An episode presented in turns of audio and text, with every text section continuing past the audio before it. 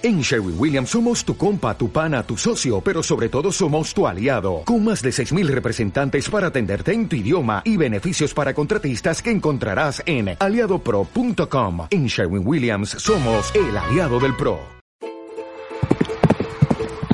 Fuerte aplauso al caballo, que estuvo haciendo bien los movimientos, gracias. Fíjate que en ese tiempo hice hasta, hice hasta una acta de nacimiento falsa para que me dejaran montar en eventos profesionales que tienes que tener 18. Digamos que no quiere que, que haya este nivel en México. O sea, les, ellos lo que pretenden es un, un show donde tú veas que se quedan 10 jinetes, aunque sean montas regulares. Y en Estados Unidos...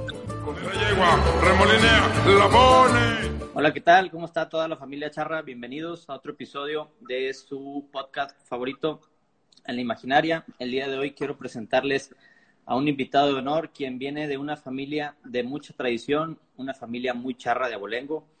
Y él es una persona muy de caballo, pero también muy de toro, porque además de extraordinario coleador, es un jinetazo. Y les hablo de mi amigo Hugo Pedrero, campeón del PBR México en el 2007 campeón del CBR en Estados Unidos en el 2009, perdón. Estuvo catalogado dentro de los mejores 35 jinetes del PBR. Ganó el mejor evento de Australia por nombrar, por nombrar algo de su palmarés. Casi nada, compadre. ¿Cómo andas? Bienvenido. Gracias por conectarte. Bien, bien, aquí con el gusto de, de, saludarte, compadre, y ya, ya, ya, ya, ya nos surgía hacer una buena entrevista aquí entre nosotros. Sí, sí, sí, pues ese día que nos quedamos platicando, este, salieron buenos temas y dije, no, esto hay que, hay, hay que grabarlo. Sí, sí, bendito sea Dios, ya nos pusimos de acuerdo y aquí andamos puestos. Qué bueno, qué bueno. Este, pues a ver, platícanos un poquito de tu carrera, cómo decidiste entrarte al, al, al rodeo, platícanos tus inicios, este, bueno, mira, para la gente que, que no me conoce, eh, mi nombre es Hugo Pedrero. A mí me, pues como dices tú, nacimos en una familia charra, una familia que, que nos inculcó primero que nada lo de la charrería. Este, yo creo que a mí mi primo me enseñaron a montar eh, caballos que, que ni cualquier otra cosa. Y, y ya de, de ahí a mí me nació el, pues el ansia de, de, de, la adrenalina. La adrenalina a mí me llamó mucho la atención y en este caso pues decidí empezar a jinetear toros. Mis primos, que es Alejandro, y, y él fue el que nos puso la mala muestra, por así decirlo. Y este, pues tú te acuerdas en los cursos de charrería, ellos eran los que traían ahí todo el rollo este de, de jinetear toros. Y fue como me gustó, entonces mi papá hizo eventos en León, en el lienzo Charro Los Paraísos, él hizo eventos por más de 10 años, cada ocho días, donde se hizo la mejor escuela que hasta ahora ha, dado México, que, que hizo, eran novatos, era la categoría de, de los chamaquitos, juveniles, que ya eran toros ya más de hasta 500 kilos, y luego ya profesionales. Entonces de ahí salimos, pues ahora sí que hasta la fecha hay, hay jinetes que, que salieron de ahí, como es Campeche, y, y, pues a mí me tocó la fortuna de, de, que se me dieron las cosas para venirme a Estados Unidos y fue donde ya me empecé a dedicar al, al 100% esto del, del rodeo. Este, cuando me vine yo para acá, pues sí fue, fue súper difícil porque pues yo no hablaba en inglés, este, mucho menos había habido jinetes que se quisieran venir a Estados Unidos y en ese tiempo, pues ya te imaginarás, no había ni, ni internet, o sea, tenías que salir a, a las carreteras con tu mapita, eh, ir preguntando direcciones, hoteles y todo, pero pues gracias a Dios me tocó la fortuna de, de ganar el campeonato mundial, que, que fue cuando Top Peterman me invitó a su, a su empresa él empezó a escuchar de, que montaba bien, me invita a su empresa y fue de donde quedé campeón mundial. Okay. ¿En el primer año?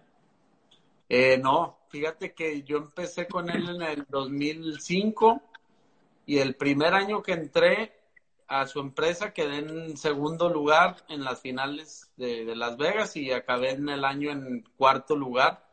Y después, en el 2000, después de eso me empecé a lastimar mucho la mano. Fue por lo que mucha gente pregunta por qué no me quedé en PBR en vez de CBR. Entonces me, me cambié porque en PBR tenías que montar demasiados toros por semana y si ya estás lastimado, pues no los aguantas. Entonces fue cuando decidí cambiarme a CBR porque no eran tantos eventos, entonces montabas a lo mejor de cada 15 días y, y pues ya hasta el 2009 me tocó la fortuna de quedar campeón. Ok. ¿Tú ahorita vives en Estados Unidos? Pues estoy en México y Estados Unidos. Ahora, ahora ya con mi nuevo pasión que es colear, pues ando ahora sí. Hay que regresar. De arriba para abajo. A toda. Oye, güey, pero a ver, bueno, y luego dices, me voy, chingue su madre, voy para allá. Y este, ¿dónde me voy a quedar? ¿Dónde voy a vivir? Eh, ¿Con quién me voy a ir solo? ¿Cómo fue todo eso? Que, que la, el, el, que me invitó a mí es un muy buen amigo, sin agraviar, este Paco Mesa. Él, él fue, yo estaba en la escuela de su mamá, que les mando un saludo a Viola y a Paco. Este, Aquí está conectado, de hecho lo estoy viendo. Un saludo. Ahí está Paco. Eh, eh, él, yo estaba en la escuela de su mamá, entonces él conoció a unos gringos y me dice, oye, nos están invitando de vacaciones. Y dije, no, pues yo jalo, entonces era, era mi, pues mi pasión y yo dije, no, pues voy a ir a como de vacaciones. Entonces cuando yo llego acá, llegamos y me empieza a ir muy bien. Desde los primeros eventos yo todavía ni siquiera era profesional, yo era juvenil, pero me empecé a quedar en los toros, empecé a ganar eventos y entonces dijo Paco, pues yo ya me voy, y le digo, no, yo me quedo.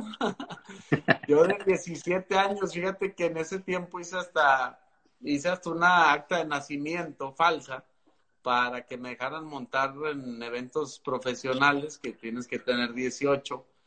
Y, y entonces fue como me quedé yo acá y se me abrieron las puertas de la casa de Adam Carrillo, que ellos fueron jinetes pues muy destacados en sus tiempos y ahí trabajaba entre semana y los fines de semana iba a los rodeos.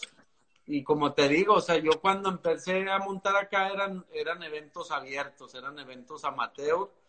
Y no sé cómo escuchó Top Hitterman que, que, pues que estaba montando yo bien y él necesitaba gente internacional, necesitaba mexicanos, nos invita a comer que cuando fuimos a comer, pues para nosotros, imagínate, es el ídolo que siempre quisiste mismo conocer y entonces que te invite a, comer, pues era, era un sueño hecho realidad. Entonces ya nos invita y ya, o sea, poco a poco fui, fui agarrándole la onda y era pues yendo a eventos. Tenías, eso sí es una vida que mucha gente, pues la gente que no ha vivido acá, es algo, es un tema difícil, o sea, te tienes que dedicar al 100%, entre semana trabajábamos en distintos lugares en lo que agarrabas el nivel de, de, Estados Unidos, porque pues es un, es un nivel muy distinto a lo que tenemos en México. Y eso que en ese tiempo, en ese tiempo los, los toros de México se venían a Estados Unidos, o sea, se exportaban y llegaron a ir toros de nosotros, de mi tío Samuel, llegaron a ir hasta las finales de Las Vegas. Entonces, pues todavía traías otro nivel. Y ahorita es muy distinto el nivel que tenemos. Y ahorita se va el desecho de aquí de Estados Unidos a México y es lo que tenemos allá. Ok. Eh, bueno, hablando de eso, por ejemplo, ¿en, qué está la, esa diferencia competitiva? O sea, en vaya, es, es eh, hay, más técnicas, hay mejor ganado, hay mejor, es espectáculo, o sea, haciendo una comparativa, ¿por qué es mejor allá? Mira, ahorita como, como el tema de los caballos, la genética se ha mejorado muchísimo, cada vez eh, pues la genética va mejorando bastante y como en cualquier otra situación, en cualquier otro negocio, mientras haya negocio, o sea, que te deje dinero, pues va va a ir avanzando la, la, situación y si no, pues no va, va, a avanzar. Y aquí en Estados Unidos, por ejemplo, el toro campeón mundial Bushwhacker, por una fajilla de semen, te cobran hasta cinco mil dólares. Entonces, este, pues el, los ganaderos se han esforzado en, en cada vez sacar mejores toros. Y pues en México, lamentablemente, hasta, hasta ahorita no es negocio tener toros de reparo porque pues las rentas son muy baratas y, y pues no hay competencias, por así decirlo, grandes, donde tú sacando un buen toro te hagas millonario, que es lo que aquí pasa en Estados Unidos. En Estados Unidos el, el ganadero que llega a producir un toro de campeón mundial se hace millonario, es como sacarse la lotería. Sí, ah, bueno. Pero bueno, eh, ¿por, ¿por, qué no hay lana? O sea, digo, me imagino que es, es, es, un todo, ¿no? O sea, es este parte del espectáculo, pero me imagino que a lo mejor aquí no hay porque a lo mejor no hay buenas entradas. O sea, me imagino que es un círculo vicioso el, el, el hecho de que no, porque, digo, a lo mejor a niveles en el rodeo, pues también tenemos, igual ahorita vamos a platicar un poquillo de, de, de la charrería, ¿no? O sea, al final ¿por qué no ha sido negocio la charrería? ¿Por qué no ha sido negocio el rodeo en México? O, sea, ¿O es el país? ¿O, qué, qué o sea, ¿qué, ¿qué, no le estamos aprendiendo a los gringos más bien? Mira, los gringos como en todo, es más, el, el jineteo de toro, pues mucha gente lo sabe, el jineteo de toro nació en México y los gringos lo hicieron profesional, o sea, los gringos lo hicieron eh, negocio. Entonces, y lo que ha sucedido es que por ejemplo, en el tema de la charrería, ya no puedes tener toros de calibre muy, muy bueno porque hay problema con los jinetes. O sea, no, no queremos toros muy buenos porque pues los tienes que rendir. Y uno como jinete, pues dices, un toro buenísimo no lo vas a rendir o va a ser demasiado difícil. Entonces, yo creo que es eso y que la, la empresa que por así decirlo está ahorita posicionada del rodeo en México, pues eh, mm, digamos que no quiere que, que, haya este nivel en México. O sea, les, ellos lo que pretenden es un, un show donde tú veas que se quedan 10 jinetes, aunque sean montas regulares. Y en Estados Unidos, como vienen los mejores jinetes del mundo, pues en un toro malo, pues no te va a dar espectáculo. O sea, son jinetes que tienen que ganar hasta con 90 puntos para, para poder calificar. Ah, bueno. Y en México, pues si ganas, a lo mejor ganan con 80 puntos. Aquí hubo ocasiones que les, les comento yo que llegué a echar 87 y medio en la ronda larga, que es la ronda donde entramos todos, y 87 y medio en la ronda final y ni siquiera agarraba dinero. O sea, Allá. Eh, sí, acá en Estados Unidos. Ok. No, sí, pero... es, es, un, es un tema que dices, bueno, pues ya ahí es el nivel que, que te lo dice todo, ¿verdad? O sea, un toro acá de 87 puntos es un toro regular. Y en México a lo mejor hay contados los toros de 87. Nosotros, 87 yo, por ejemplo, en mi ganadería no dejo toros malos. Yo los toros que tengo los tengo, los criamos y aparte los, los, o sea, los que se van rajando, por así decirlo, se van saliendo, se van yendo al rastro. Claro. Oye, bueno, y por ejemplo, ahorita que dices, una monta de 87 aquí y allá, este, ¿cómo es que al menos eso sí eh, ese criterio sí lo han tenido, o sea, porque, por ejemplo, en México no se han visto montas de 90, por, por decirlo así. O sea, eso sí lo, viene, lo tienen bien estructurado la, el, la, el, tema de, de, la, de cómo calificar o, o, o, por qué no se ven montas así. Porque digo, al final, pues ves un rodeo y, y ves todos los toros y dices, bueno, este, estuvo, este fue el más bueno, pues déjame, este le doy el, el criterio más alto, ¿no? No, yo creo que hay muy pocos toros, o sea, hay muy pocos toros en México con el, con el nivel para dar 90 puntos. Nosotros, eh, de nuestra ganadería, eh, dos toros han dado 90 puntos y son toros que tienen todo, o sea, tienen poder, rapidez, que de hecho uno de ellos ya es, es un poco famoso en la charrería, un, un toro blanco barroso que le dicen el número uno que se le quedó que okay. fue el que tumbó a, a quien tumbó, a, creo Tachuela, lo tumbó en el torneo del Guayabal.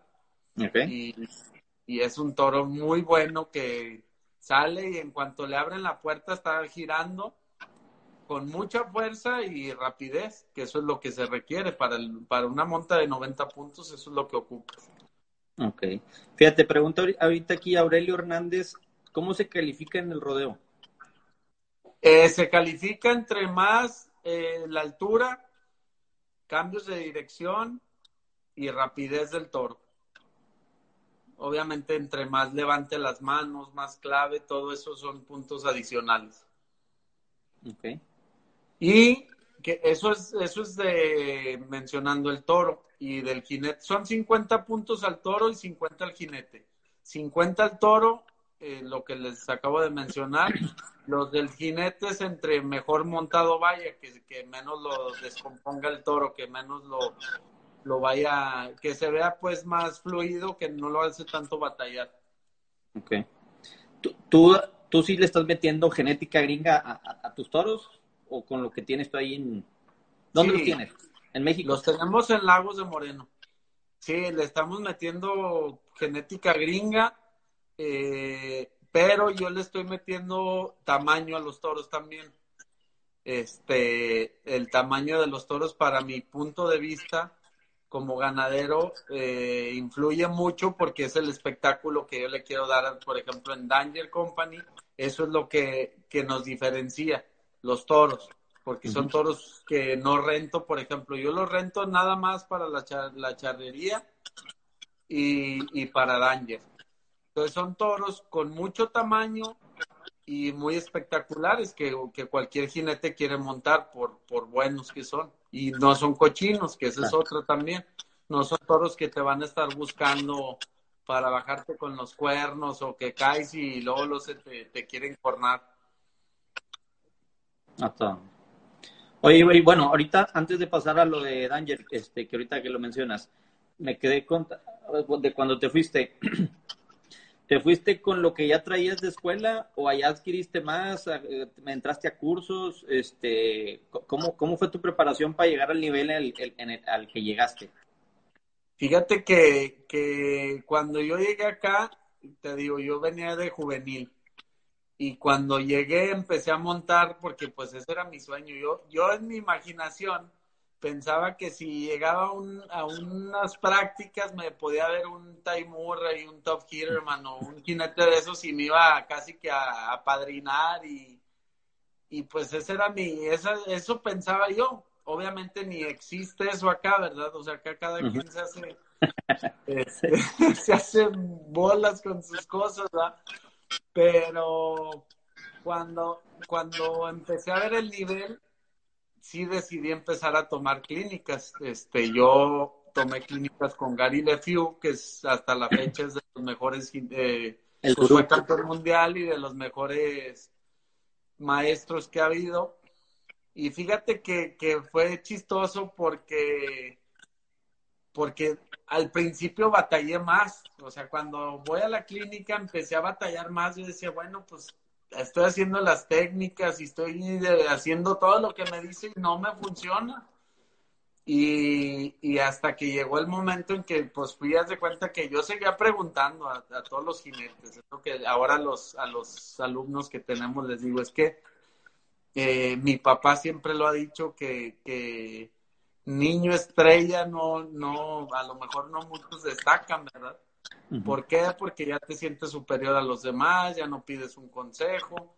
Entonces, yo seguía preguntando consejos y, y así fue como, pues ya como te empiezas a, ahora sí que a rodear de puro campeón, pues sigues preguntando, oye, que ¿por qué, por qué ese, este lado estoy batallando? No, pues a veces es por un detalle mínimo que tú no te das cuenta y alguien que, que te lo ve te lo, te lo puede corregir. Claro. Y entonces así agarré varias clínicas, como tres. Ok. Y ahí con los carrillos, con... Este, Con los carrillos también me, me, te digo, me apoyaban en no tanto clínica, pues como las de Gary LeFew, que vas tres días y es intensivo, no tanto así, pero sí te, te corregían detallitos. Ok.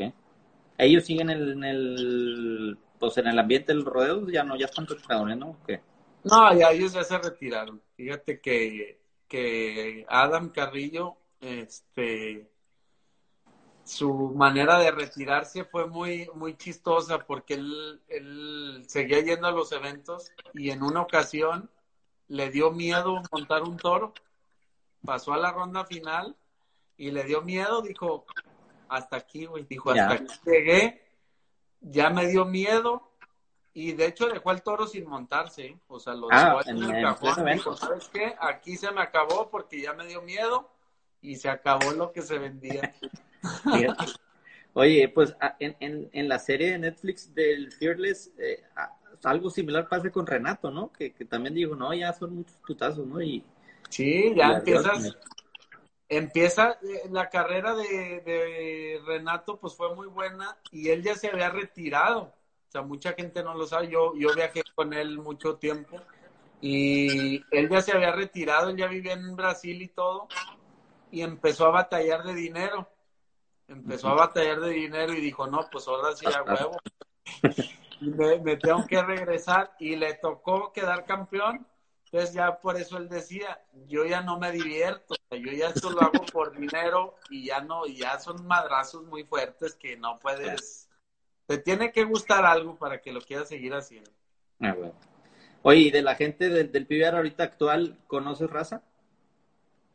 De la, sí, todavía, todavía monté con muchos de ellos, con Cooper Davis, él, él, es amigo mío, pues JB Mooney, que ya también anda en las últimas, ya sigue montando, pero sí, todavía, todavía uno que otro sí los alcanzo a conocer. Tengo ya seis años retirado, pero sí todavía a Cody Tío, este, ¿a quién más? Pues creo que ya, no, no muchos ya este tema del rodeo vas, van saliendo unos y entran otros a cada rato. Sí, sí, sí, no, y aparte ahorita ya cada vez más morros, ¿verdad? Como en el fútbol y como en todos los deportes. Sí. Está bien. Oye, bueno, ah, ahorita Caito eh, pregunta cómo se llama la serie. Se llama Fearless. Fearless del PBR, ¿no? ¿Algo así? Sí. No en español cómo está, pero Fearless. Sin miedo, creo. Sin miedo. Sí, algo así. Oye, bueno, a ver, ahora sí, eh, vamos a, Danger. Platícanos de Danger. ¿Qué es Danger? Mira, Danger es, una empresa. Yo siempre tuve la, la, intención, siempre he querido que el rodeo en México crezca. O sea, es mi, es mi pasión. Gracias a Dios, pues no vivimos de eso. Es, una empresa que se hizo, pues, para, para ayudar a los chavos que, que, que les gusta esto del rodeo y pues también para que la gente viera algo distinto, ¿verdad? Porque pues ya está, ya está, pues ya están acostumbrados a siempre ver lo mismo y, y fue por lo que decidimos hacer Danger. Danger, de hecho, fue por medio de una amiga de Perla, de, de Lagos de Moreno, y, y, Perla fue la que empezó, Perla, mi hermana, empezó con, con este tema del rodeo que nos lo pidieron en una ocasión para Lagos Después de que quedé campeón yo, este, nos pidieron el evento. Dijeron, oye, queremos que lo traigan ustedes. Y nosotros no teníamos nada hecho, o sea, ni el nombre existía, ni el logotipo, ni nada. Y le decía a Perla, oye, pero pues nosotros no tenemos nada para hacer esto. Y le dijo, no importa, yo no sé cómo le van a hacer, pero ustedes me lo van a hacer. Entonces, pues no sé, este, en ese tiempo nos dieron un dinero por el evento pero haz de cuenta que nosotros con la pasión dijimos, no, o sea, es el, el evento va a ser gratis, pero este va a ser gratis, pero le tenemos que echar ganas porque queremos que esto crezca en México. Y resultó que le acabamos metiendo casi el doble de lo que nos habían dado por el evento pero resultó que era un éxito porque en Lagos ya el, lugar, la, el lienzo charro ya estaba quemadísimo, o sea, ya era un lienzo que ya ni gratis iba gente. Okay. Le ve a, varios jinetes de Taylor Tobis, de hecho, que está ahorita en los televisados, él, él fue en ese primer evento a montar y pues fue un éxito y de ahí le agarramos cariño y pues ya con, por eso mismo seguimos criando. Mi papá siempre crió toros de reparo, pero se los daba a, un tío mío, a mi tío Samuel. se los daba para que él los manejara. Entonces, pues ya, ya decidimos mejor quedárnoslos nosotros y ahora son los que, traemos en Danger y en las, en las charreadas. Ok. ¿Tus jinetes tienen exclusividad contigo? No, no, fíjate que, eso es algo que, que, no estoy de acuerdo. Yo creo que pues los jinetes, muchos o la gran mayoría viven de esto y pues no te vas a poner, o sea, ojalá que hubiera 10 empresas en México como es en Estados Unidos, ojalá hubiera muchas empresas donde pudieran montar desde viernes hasta domingo.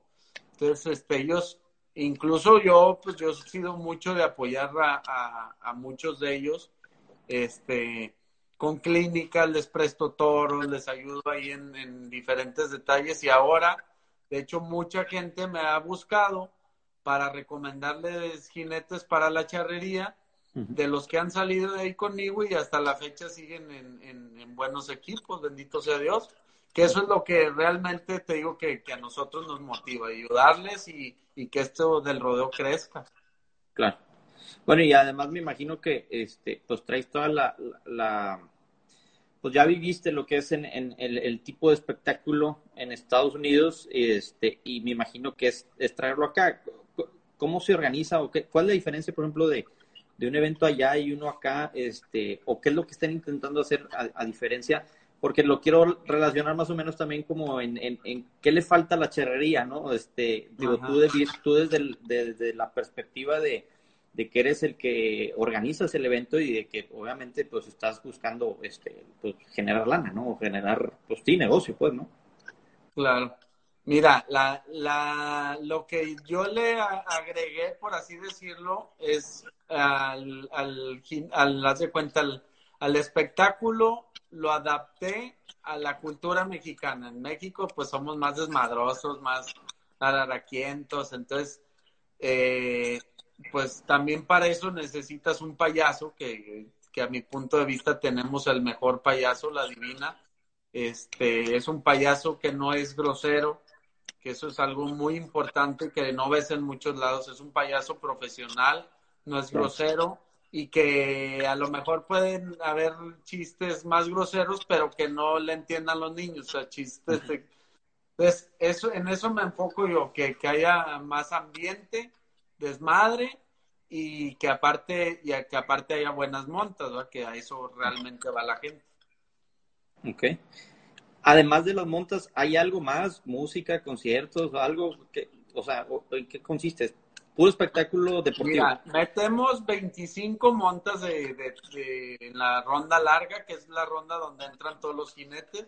Hay luces, pirotecnia, es una pantalla gigante, hay VIP. El VIP le llamamos, cerramos el ruedo, haz de cuenta, por, por mitad y pones, y pones mesas con sus sillas y todo, tablones, y tienes tu mesero ahí nada más para ti en tu mesa. Entonces ese es el VIP, que es a ras de piso y que, y que tienes el, el realmente el trato VIP y las demás, pues ese es, ese es, el público en general. Pero lo que te digo es payaso show, eh, pirotecnia, eh, 25 montas para la ronda larga y 5 para la ronda final. Las, las 5 de la ronda final son los mejores toros contra los mejores jinetes. Y, y qué más, y la pantalla gigante. Ok. Y, y no tiene, bueno, patrocinios, este, previo al evento, ya ves que de repente en los, en los rodeos ahí, este, antes de entrar al, al rodeo, pues hay una bola de, este, pues, ¿cómo le llaman? Eh, como el, el, donde se van las razas de... ¿Mande?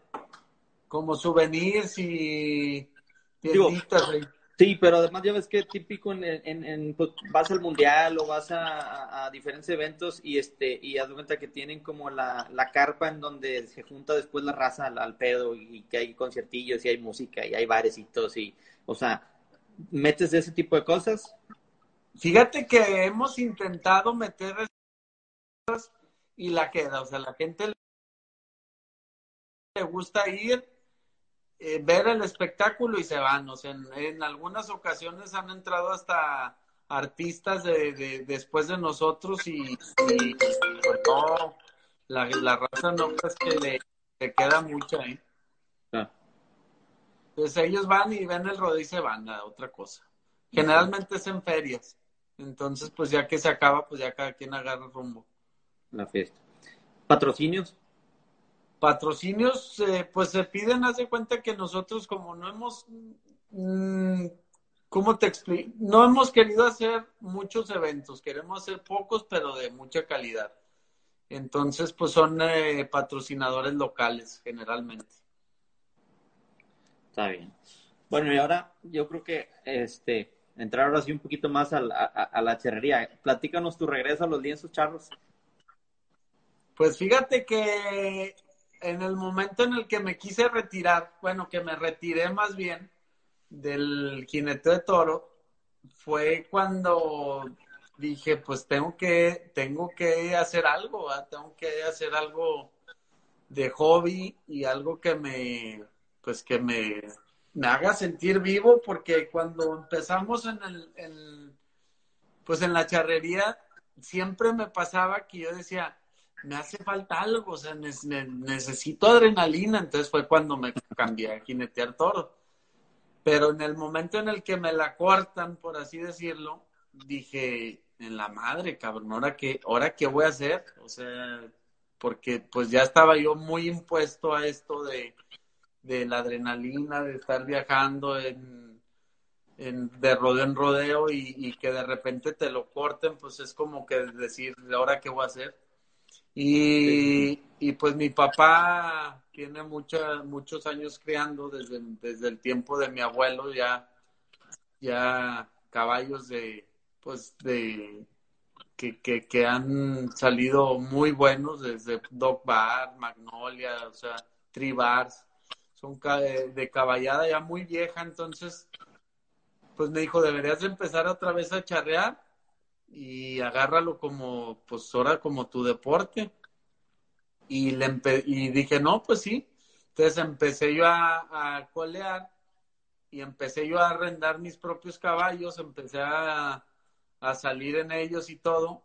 Y me empezó a ir bien en los coleaderos, entonces ya, ya le agarré el, el gusto y pues la verdad, bendito sea Dios, hemos estado vendiendo muchos caballos también para, para de colas, sobre todo. Este, pues los hacemos en el campo. Entonces, como es el trabajo de día a día nuestro, quedan muy buenos los caballos, quedan, quedan muy entregados. Y pues ya fue, fue cuando entré a charrear, ahora sí que ya le, le agarré más, más el gusto y, y pues ahorita en eso ando ya al 100%. Charreando. Oye, y nada más coleando, ¿no? ¿no? ¿No te han dicho así como el pollo de repente, ya ves que, lo ponen, que ya, ya se hizo calador y ahora, no, mi amigo, estamos en los toros, véngase a jinetear. No, fíjate que sé, sé, hacer todo de la charrería. Lo que sí yo creo que le tengo más miedito es al, al, a los piales. Los piales. Sé tirarlos muy bien, pero en la, en la amarrada es donde sí le, le, le tengo más respetillo. Pero de ahí en más sé, todo. Sé florear, este, manganear, todo. Pero pues yo creo que lo que más me, gusta, más me apasiona es colear. Sí, yo creo que, digo, a mí también en lo personal, yo creo que sí es de las más divertidas, las, las, colas. Sí, fíjate que la, la, la floreada, te digo, sí se me da, se me da muy bien, pero no, no creas que soy muy dedicado. Y más porque pues ya ahora estamos poniendo, te digo, estoy poniendo mis caballos en el criadero. Ahorita tengo ya 10, que para la gente que nos está viendo se llama Caballos de Pedrero en, Instagram. Y, ahí estoy, te digo, poniendo mis caballos, entonces pues ya no tengo mucho tiempo, ya me dedico al 100% a eso y, y pues ya para manganear y eso sí también te ocupas dedicar. Sí.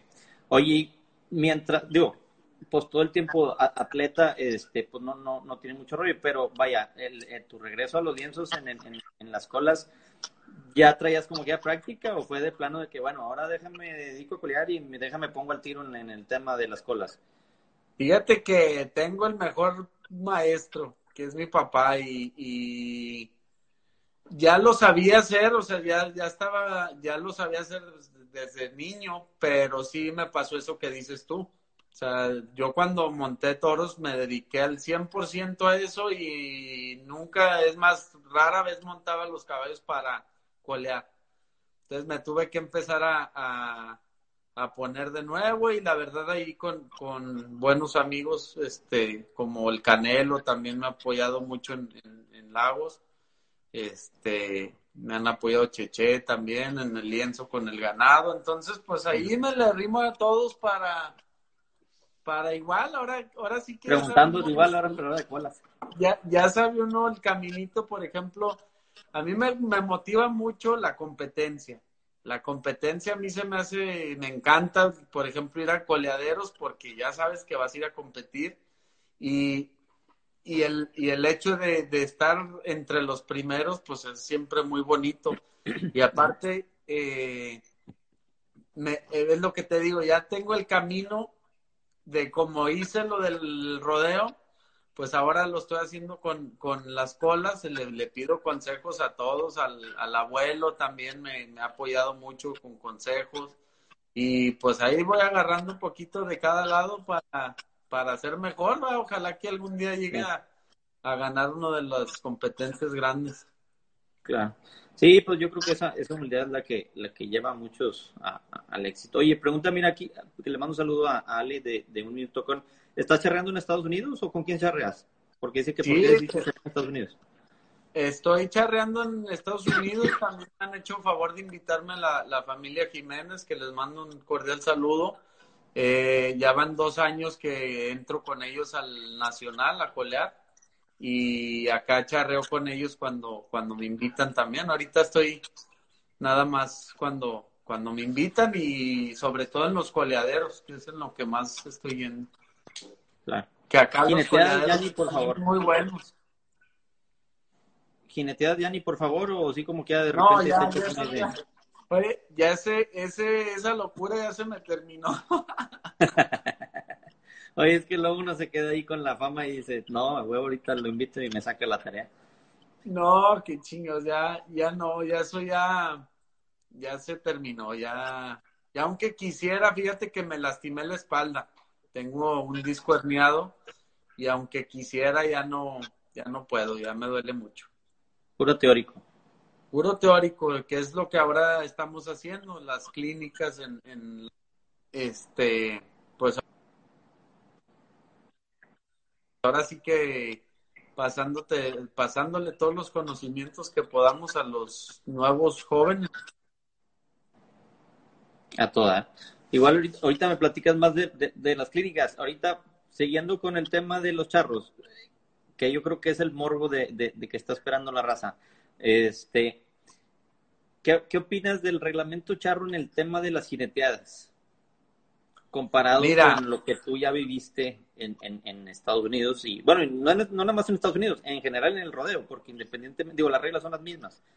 Sí, es un tema muy importante eso que estás preguntando. A mí, en lo particular, eh, yo pienso que está muy mal el reglamento que gracias a la gente que ha hecho el esfuerzo, como es la familia Bañuelos, que, que fueron los que ahora sí que comenzaron con esto de, de los toros de reparo, yo creo que está muy mal el, reglamento porque pues hasta el día que lo veamos, este deporte, esto de la charrería, hasta el día que lo veamos como un espectáculo, es cuando se van a llenar los lienzos, en realidad.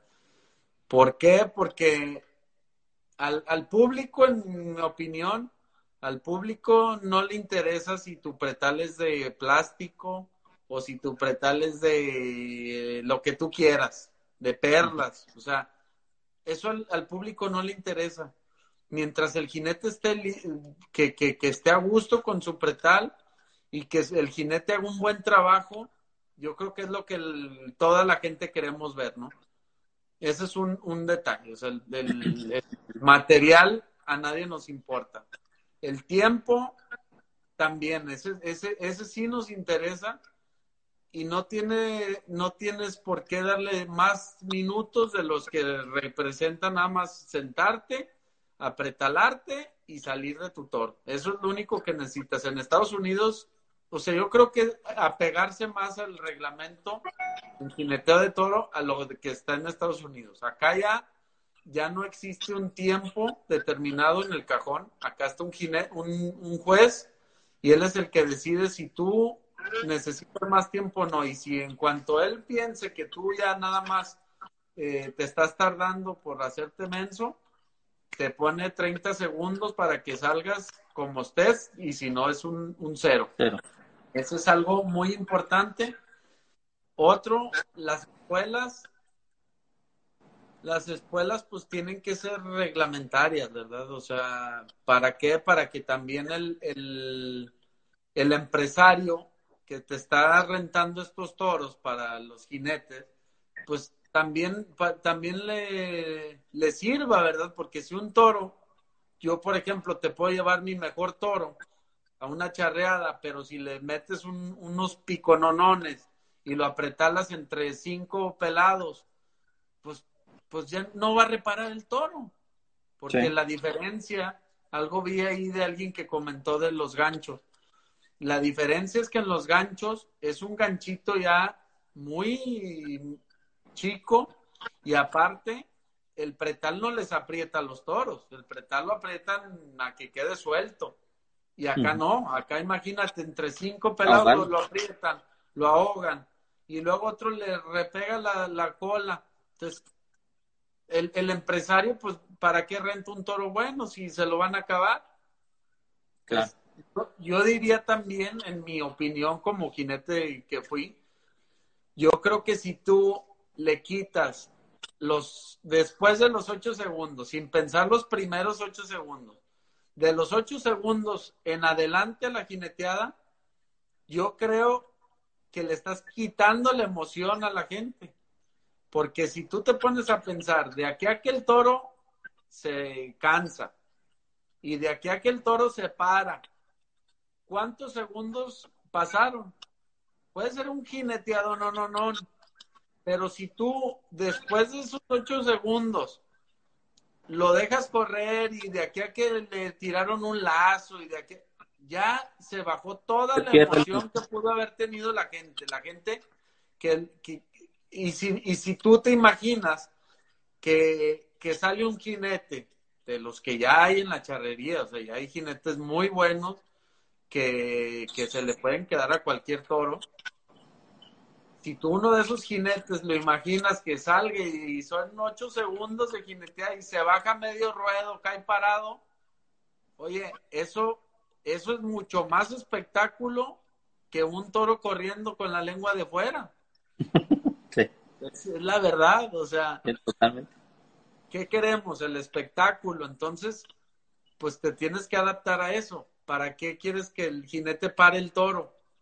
No, o sea, lo que quieres es que haya espectáculo y listo, a mi punto de vista, ¿verdad? O sea, eh, eh, yo creo que, que eso debe de cambiar, eso debe de cambiar y, y al cambiar esto, pues es, eh, yo lo, yo lo, ¿sabes cómo lo hago también?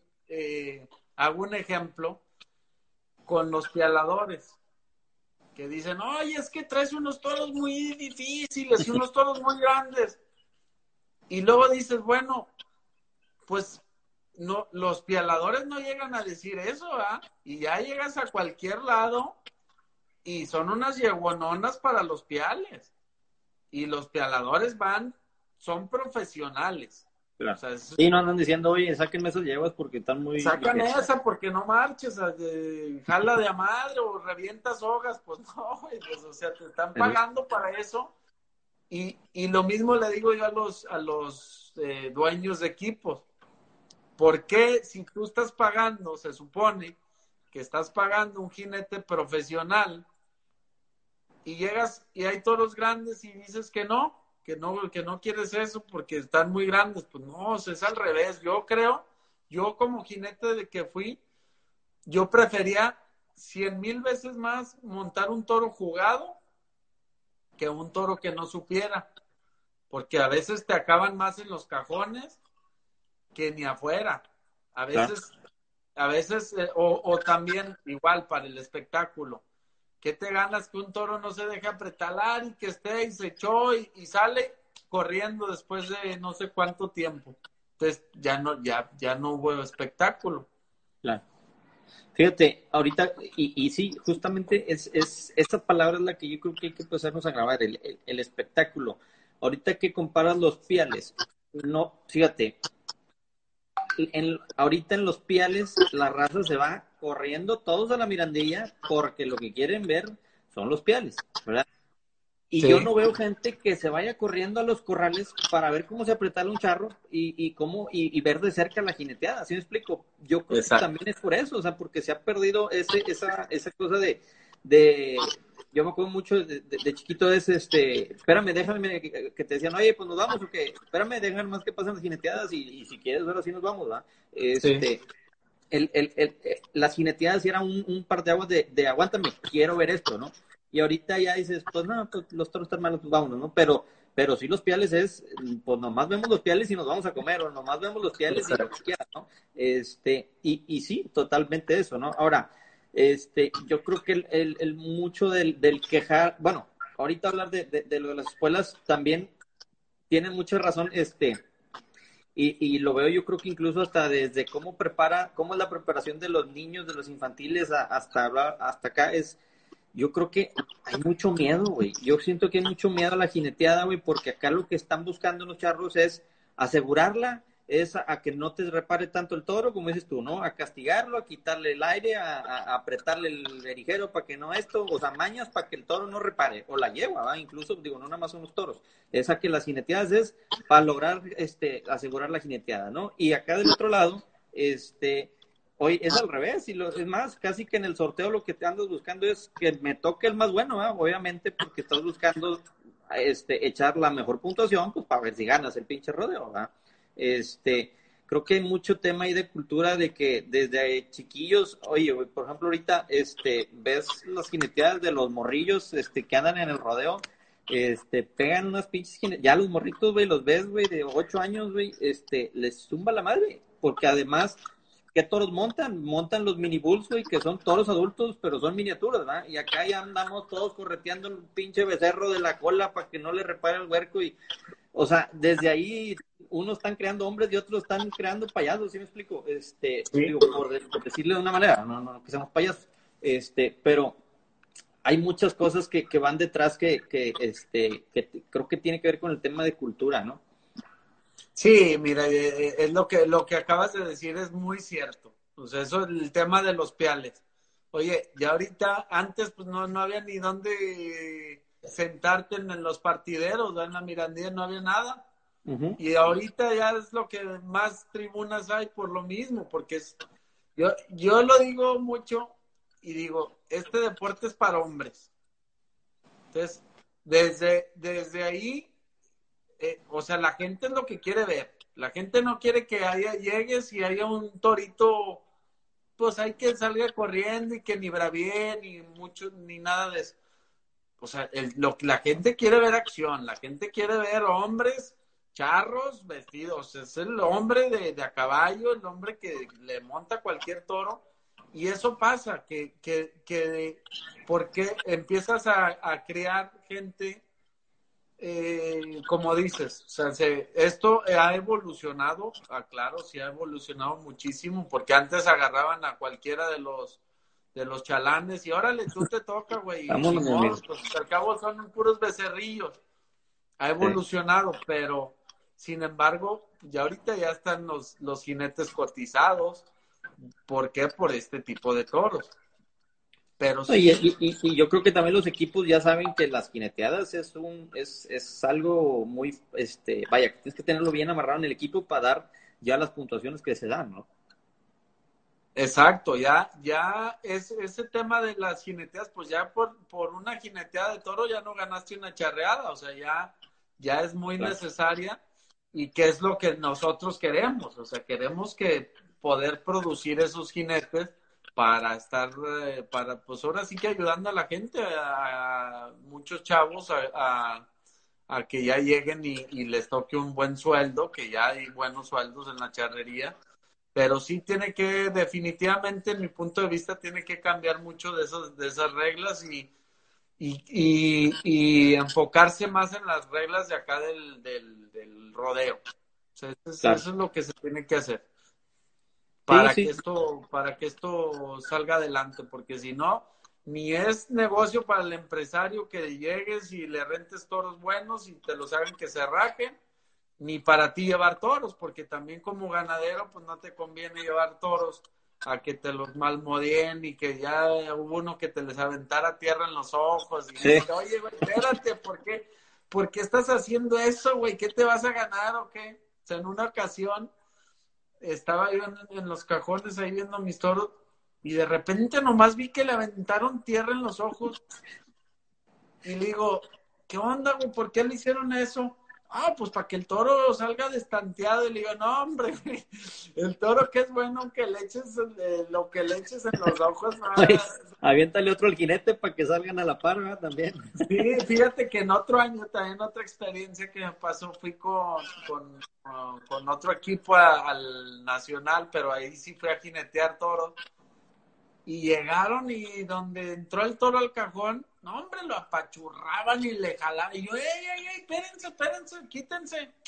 Y se me quedaron viendo así como, ¿qué onda con este güey? ¿Está loco? que Pues si estamos impuestos a que lleguen y malmodearlo y patearlo. ¿Por qué no, güey? Pues para que se te baje. Le dije, no, pues es que yo quiero quedar campeón nacional, güey. Pues y si me lo madreas todo, ¿cómo lo voy a hacer? Ah, güey y se quedaron así impactados porque pues ya traes otra mentalidad. Sí, totalmente. Tú aquí en, Estados Unidos quieres que tu toro te repare muy bien, si no, pues no vas a ganar. Entonces es casi que ni lo aprietes tanto al pretar para que jale bien. Listo. Oye, sí, güey, no, no, es que es, es, es tema, ¿no? Este, pues mira, yo creo que este, siempre y cuando sea, este, digo, mediando, ¿no? Cuidando tradiciones, pero sí siempre buscando el, pro del espectáculo. Yo creo que no nada más el tema de las jineteadas, sino suerte por suerte. Este, yo creo que la gente debe de estar este, enfocada en, en, en dar un mejor espectáculo, ¿no? Porque de alguna manera eso es lo que va a traer público, es lo que va a traer, lo que va a subir el nivel, es lo que va a, meter lana, ¿no? Y este, y es que yo creo que siempre tienen que tener en mente el objetivo de que, este, de que este pedo sea negocio en algún momento, ¿no? O sea, de que este deporte pueda llegar a ser un negocio, este, y, y, y, ahora sí que de todos los deportes buscar los best practice, ¿no? Buscar ver cositas que nos puedan ayudar y aplicar para en pro de, de, esto, ¿no? Y, y, este, y qué mejor que un deporte tan, digo, no parecido al de nosotros, pero al menos con las raíces de lo de nosotros, este, en el tema de, del ganado, pero que sí, sí es profesional y sí es, es, es, este, pues es un espectáculo, un show, ¿no? Fíjate que, que eso es un tema muy importante que yo le he platicado mucho, digo, con sin ningún afán de, de, ofender a nadie ni nada, pero eh, son demasiados tiempos muertos en la charrería, demasiados.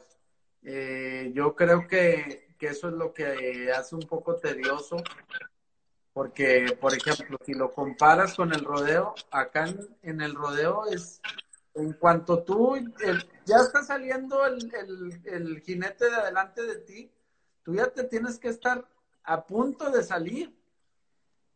Entonces, es, es una, o sea, son, hay eventos acá que salen hasta 60 montas en dos horas y media. Estás hablando que está una tras otra, una tras otra.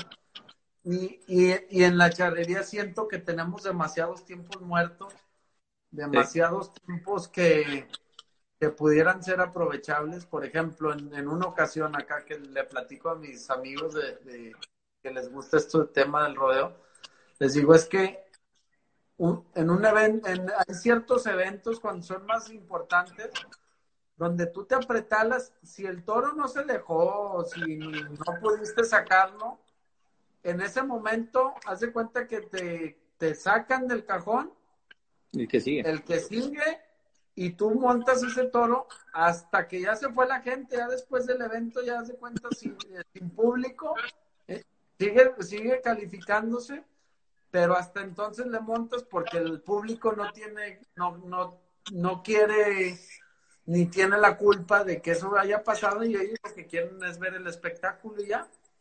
Entonces yo creo que, que en este tema de, de la charrería, eh, o sea, en, en, la suerte que me pongas, hay muchos tiempos muertos, desde la cala, por así decirlo. En la cala yo, yo lo he dicho muchas veces en la cala, te presentan.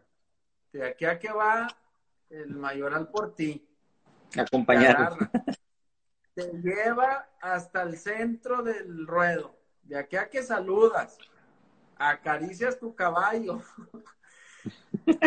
te vas al partidero, lo vuelves a acariciar, te acomodas tu montura, te vienes hasta el centro del ruedo, otra vez paras y cada, cada que hace tu caballo algo es acariciar y acomodar. Si tú, si tú quitas todos esos, de, todos esos tiempecitos, eh, te estás ahorrando a lo mejor una hora en cada charreada. Sí, sí, sí, sí. Sin pedos.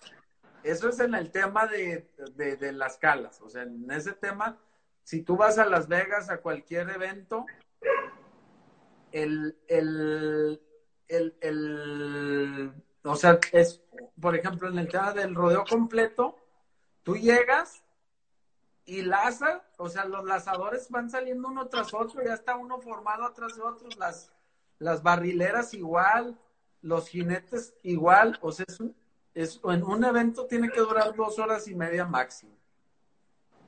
Entonces, si tú quitaras todos esos detallitos, pues las, charre, las charreadas serían una diversión. Claro. O sea, lo mismo he dicho yo de, de, ponle, ese era el tema de las calas, pero el tema ponle en, la, en las colas. Tú no necesitas más tiempo que llegar, Y poner bien. tu caballo y pedir tu puerta.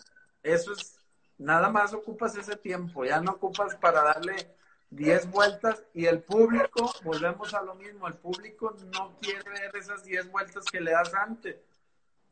Sí.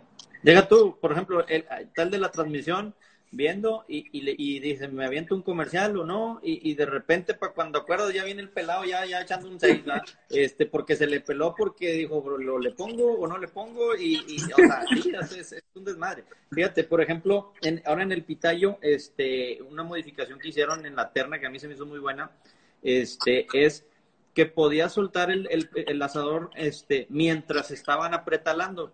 Porque el reglamento ahorita, güey, este, es, se ponen cada quien en su cuadrito, en su cajón, este, para que estén lo más lejos del jinete, ¿va? Y corre Ajá. tiempo de apretalamiento, ¿va? Entonces ahí están la gente dos minutos, este, viendo a ver si el pelado se puede apretalar o no.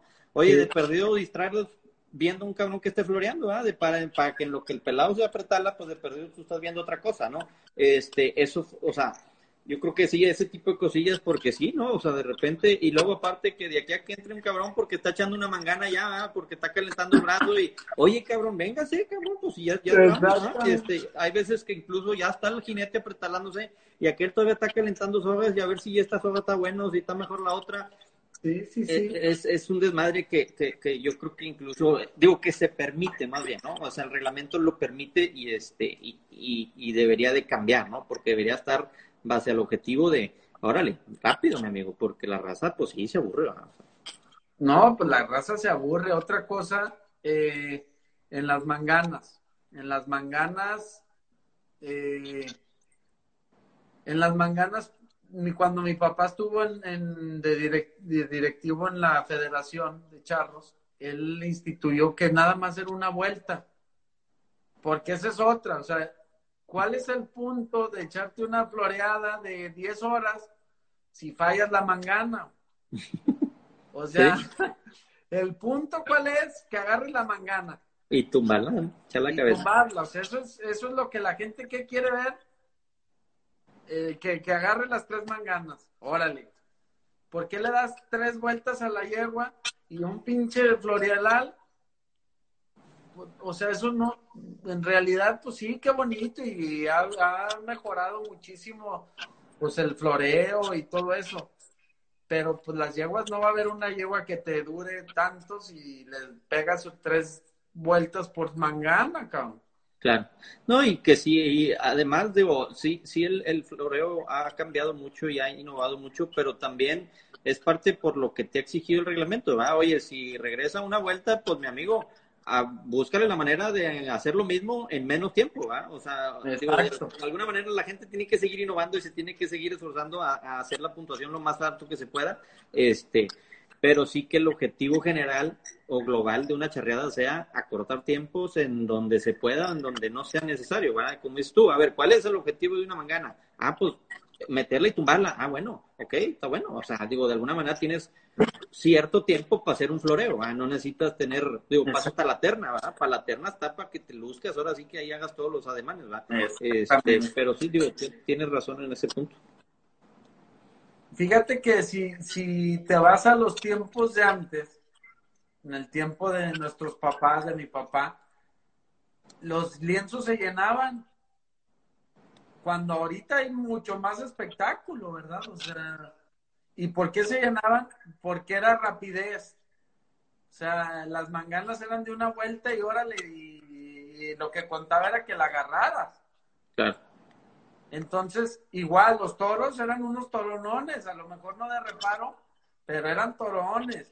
El ganado de colas bueno y todo era más rápido. Entonces, no sé en qué momento como que se empezó a hacer todo más lento. Claro. Y eso que no había las instalaciones. Sí, sí, no, ya ahorita todo mucho. Ahorita comentaba alguien que no por eso se dice, ay, güey, no porque termine más rápido una charreada va a ir más gente. Yo creo que es, es, ah, son muchos factores, o sea, no, no, no es uno el que, el, el, que te va a dictar de que, ah, quítale, muévele aquí y ya, pum, llenos hasta el, los lienzos hasta el culo. Yo creo que es un todo, o sea, tiene que haber espectáculo, tiene que haber, eh, o sea, el espectáculo tiene que ser atractivo, tiene que ser eh, corto para que la gente le guste, tiene que haber calidad, tiene que haber buenas instalaciones, tiene que haber buenas transmisiones. O sea, es un todo, ¿verdad? Ahorita no te estamos tocando este punto en específico, pero yo creo que, este, híjole, son muchos los factores, este, pero de alguna manera lo que tienes que hacer es, a ver, ¿quiénes son los que llenan los lienzos y por qué los llenan? En otros deportes, ¿quiénes llenan los estadios y por qué los llenan, verdad? Y entonces replicar cada punto, ¿verdad? Y, yo creo que sí coincidimos en que en todos los deportes, los tiempos, la calidad, este, todo este, está dentro, ¿no? Entonces, este, pues bueno, ahora sí que los que los que vayan al puesto que, que empiecen a, a, voltear a ver ese tipo de cosas. ¿no? Exacto.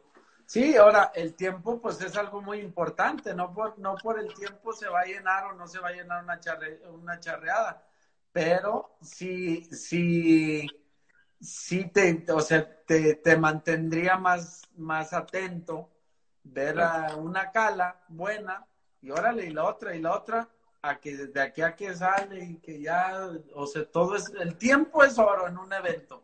Claro. Y en nosotros, en, en, el evento de rodeo, mientras el jinete sale, que si por algo, pues son animales y puede pasar algún contratiempo, en lo que el jinete sale, si por algo se entretiene, entra en ese momento el payaso show.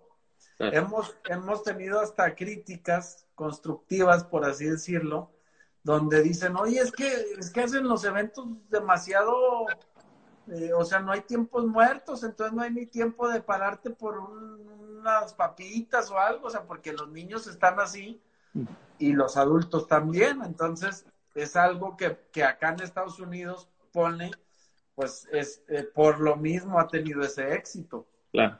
No, y es que aparte, digo, yo creo este, que, por ejemplo, eh, fíjate, fuimos ahora al, al, Pitayo, al, del millón, este, y fíjate, estaban muy rápidas las, las, más bien, las hicieron muy rápidas, pero metieron cuatro charreadas y luego había caladero y coleadero.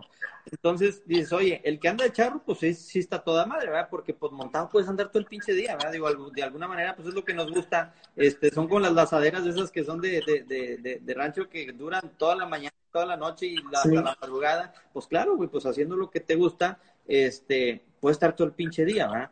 Pero chingatela en las gradas todo el perro día sentado, pues no. cansa, ¿verdad? Entonces, no. este, eso es lo que a lo mejor la, part, la gente no ve o sea, la gente que va y se sienta, oye, pues también, este, digo, hay, hay, hay estudios de, que te dicen eh, cuál es el tiempo promedio que, que la gente puede durar concentrada en algo, ¿no? Ves una, una clase en una escuela, oye, una hora está toda madre, pero ya las clases de hora y media, de dos horas, chingo a mi madre que no se está durmiendo en la clase del profesor, ¿verdad? Este, busca salirse al baño a despejarse, ¿no? O sea, hay que, hay que voltear a ver esos indicadores porque sí, o sea, el tiempo de atención de la gente es uno y si le alargas más, la gente se cansa y se va, o sea, este, entonces, o sea, si pues no te vayas tan lejos, nosotros somos, a nosotros, a mí me encanta, a ti también te encanta la charrería, pero se llega el momento, te lo prometo que, que, o sea, llega el momento en el que digo yo, ¿para qué es tanta, fara, no sé, no, no sé si sea faramaya o sea lo que sea, pero ¿por qué te tardas tanto? O sea, ¿por qué, ¿por qué darle 10 vueltas a tu caballo si nada más tienes que llegar y acomodarlo y hasta para que el caballo se vea, en mi punto de vista, eh, hasta para que tu caballo se vea que, que, que de verdad trae puerta, ¿va? Si yo lo mareo acá y lo acomodo, pues ya puro es saber, güey, ¿qué, ¿qué, pedo? ¿Por qué le estás dando tanta, tanta vuelta? Sí, sí, sí. todas esas, esas cosas, pues son las que ya no, no, no te motiva. Ahora, para el público nuevo, que es algo que no se ha visto, el público que nunca ha ido a una charreada, oye, te dicen, oye, güey, pero ¿por qué le dio 20 vueltas este, antes de ponerse en la puerta? Ah, mira, pues, o sea, como que chingado, ¿cómo te explico? Caballo no quiere. este, ¿y por qué le dieron un sogazo al toro en la cabeza? Esas cosas son las que, en mi punto de vista, no deben de haber. ¿Por qué al toro de reparo este, le pusieron corneras? Bueno, pues ya dice, no, pues es que, mira, pues los caballos los puede lastimar. Ah, ahora, este, cositas de esas que para el público nuevo pues no le atrae. Yo también digo que algo que debería de cambiar el reglamento son que lo hiciera más, más fácil. No sé, como en cualquier otro deporte. A ver, eh, ¿cuánto vale la cala? Pues son tus 10 puntos. Para que, el, para que la gente que, que, no conoce, pues le sea fácil. O sea, una, una puntuación de 10 puntos es la cala perfecta Peales igual, el jineteo de toro, colas, cada una vale 10 puntos, un, un decir, o sea, es algo que, que, se me ocurre nada más. Pero lo haría mucho más fácil para la gente que desconoce del tema de charrería y, y, que, pues, ¿cómo le explicas? O sea, si tú te pones a ver y le dices a alguien, y trata de explicarle todos los puntos buenos y malos a alguien nuevo Nada más nosotros lo entendemos. La verdad es que nada más nosotros lo entendemos. Y peor aún, güey, por ejemplo, digo, con todo respeto, las escaramuzas es otro boleto todavía más complicado. Entonces, yo creo que sí, digo, totalmente. Hay deportes, este, eh, por ejemplo, el americano a mí se me hace que la gente que es aficionada al americano le entiende, pero la gente externa, ay, güey, o sea, yo no le entiendo, o sea, digo, yo tampoco sé, la, esencia, ¿verdad? Sé que hay que este, aventarla y cruzarla al otro lado, pero oye, que el pañuelito, ¿por qué aventar el pinche pañuelo? no sé, si me explico. Ah, este, entonces, este, sí, o sea, sí, sí también, digo, hay muchos factores, este, que, que incluso tema, tema hay para hay echar para arriba. Exacto. Oye, platícame de tus clínicas, traes clínicas, este, me estabas platicando ya hiciste la primera, ¿no? Sí, fíjate que hemos estado haciendo, estamos haciendo clínicas, eh, estábamos haciendo una al año eh, entre Campeche y yo, las hacíamos, este, y ahora fue la primera clínica que, que la hizo alguien más, que fue Jorge Valdivieso, es un jinete que es de los que más ha destacado, mexicanos que más ha destacado, y él es de, él es de Tijuana, entonces lo, me tocó conocerlo en un evento que fuimos a Del Río, eh, y fue una Copa Mundial que hicieron, mis amigos Cadena, también les mando un saludo, y, ahí me tocó conocerlo y vi que era una persona profesional que dedicada a su trabajo realmente al 100% y fue como lo llevamos al, a la cantera, que es una experiencia padrísima para los, los chavos que, que fueron. Eh, es, es, es, para empezar es en una hacienda de, de 1600. Entonces, estás estás en un, en un tema de, o sea, como si estuvieras de verdad este, en el medio de la nada, al 100% enfocado de, de lo del, del, rodeo. Y la, la hicimos de tres días, casi siempre son de tres días, él la hizo de dos, pero vamos a estarlas haciendo y ahora pasando este tema del coronavirus, va, va, va, va a estar habiendo más clínicas para jinetes, incluso ya de charrería también. A todo mal. ¿Quiénes, ¿Quiénes pueden ir? ¿De qué edades? ¿Cómo está el rollo? Mira, eh, yo creo que eh, eh, llegó, un chavito de 12 años y llegó uno hasta de 55 años. un charro mayor. Que, que fíjate que él, él, él, él, fue no para dedicarse a jinetear toros, pero él, él fue para poderle enseñar a los chavos de bajos recursos, el, pues la técnica, que la empiecen a agarrar desde chiquitos, que ese es, ese es el detalle. A veces batallas más con los que llegan con mañas que, con los que llegan que no, no saben nada. A toda madre. Pues qué bueno, pues ahora que nada más que, que pase esto y, y, este, a ver si podemos ir a hacer alguna colaboración allá ahí en la hacienda. Fíjate que a mí, yo digo, ahorita que dices este, la experiencia de la, de la hacienda, yo me acuerdo cuando fui al curso de, de las cajas y este y sí, la verdad es que, digo, es, es una experiencia muy padre porque de entrada, pues las instalaciones y luego, pues obviamente, digo, yo fui de a los 8 o 9 años, no me acuerdo, de morrillo, y este, y que las leyendas, y que el pelado sin cabeza, y la chingada, y se escuchaban las cadenas ahí en el, en el, en el cuarto ahí donde tenían todos los trofeos y la chingada. Este, la verdad está muy chingón, muy chingón. Este, entonces yo creo que me imagino que ser algo muy similar allá. Este, y pues, este, pues nomás que salga para, irnos para allá. No, sí, ahora que vas a ver, vamos a hacer buenas cosas juntos y, y es de lo que se trata. Ya, ya también está una en, puerta con Cuco Raya, eh, ahí en la hacienda para que, ya, y ahora quién sabe hasta cuándo nos toque, ¿verdad? Pero ya estaba, ya estamos planeando también. Ojalá y pronto. Pues fíjate que, digo, antes de, despedirnos, aprovecho, este, digo, ahorita con todos estos temas del coronavirus, quiero darles la, la, primicia de un proyecto que, que traía este, trabajando y yo creo que ya estamos muy cerquita de, de lanzarlo.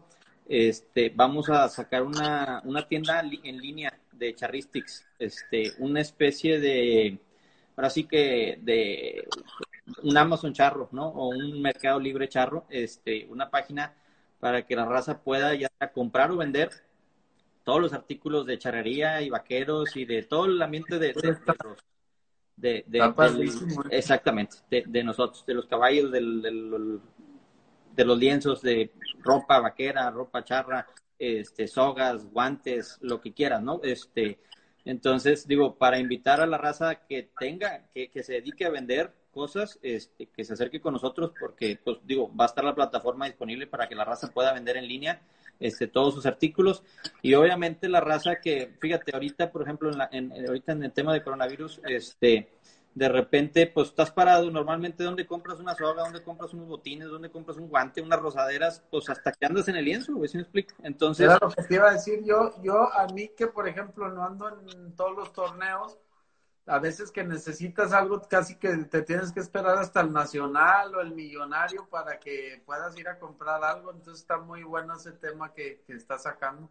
Sí, y, y, además que yo creo que ahorita el tema de la, de la logística, o sea, que el hecho de que, oye, yo necesito, fíjate que en la semana quiero practicar piales y me falta una manilla, ah, bueno, este, depende ahí el, la paquetería y, el, el, envío, este, pero el hecho de que la logística la tengamos así rápida, de que te llegue al día siguiente, este, y a tu casa es, es una chulada, ¿no? Entonces, este, pues esa es la idea, este, yo creo que en la semana irán viendo avances este, en las redes sociales este, para que estén al pendiente. Y, y, la idea es obviamente ir sumando más artículos, ¿no? Que la tienda sea lo más completa que se pueda. Va a haber artículos profesionales de Charristics, de otras marcas. Este, igual ahí, compadre, tú si tienes algo y lo quieres vender, pues ahí me lo vendes. No, luego. los caballos ya van a estar ahí eh, para que se los mandemos hasta la puerta de su hogar. Para allá vamos, güey, para allá vamos. O sea, sí, sí es un, sí, sí lo he estado visualizando así, o sea, que puedas, oye, un caballo, pues, si ya puedes comprar un carro, güey, un Tesla, lo, tienes que comprar en línea, pues que no podemos comprar un pinche caballo, una maquila, lo que sea, este, lo ponemos en línea y lo pagas en línea y, te llega con, obviamente, la logística que se deba, ¿verdad? Este, pero para allá vamos. A toda madre. Pues bueno, compadre, pues muchas gracias por conectarte con nosotros y, este y pues no se olviden de, seguir las redes sociales de Danger Company y de mi compadre Hugo Pedrero. Síganos a nosotros en Charristics, en Instagram, TikTok, Facebook, todos lados. Y obviamente este podcast en Spotify y en iTunes lo pueden escuchar completito. No, pues muchas gracias. Igual, este, que le den like a la página de Caballos de Pedrero y la página de Facebook también es de, se llama Caballos Hacienda la Cantera. Entonces, este, para que la gente que quiera caballos coleadores, ahí estamos disponibles. Perfecto. Qué bueno, claro que sí. Este, sigan a todos y eh, la raza que, que quiera informes de lo del Charristic Store, mándenme direct message este, y nos ponemos de acuerdo. Ya está, compadre. Saludos, compadre. Muchas gracias. A ti, bye. Bye.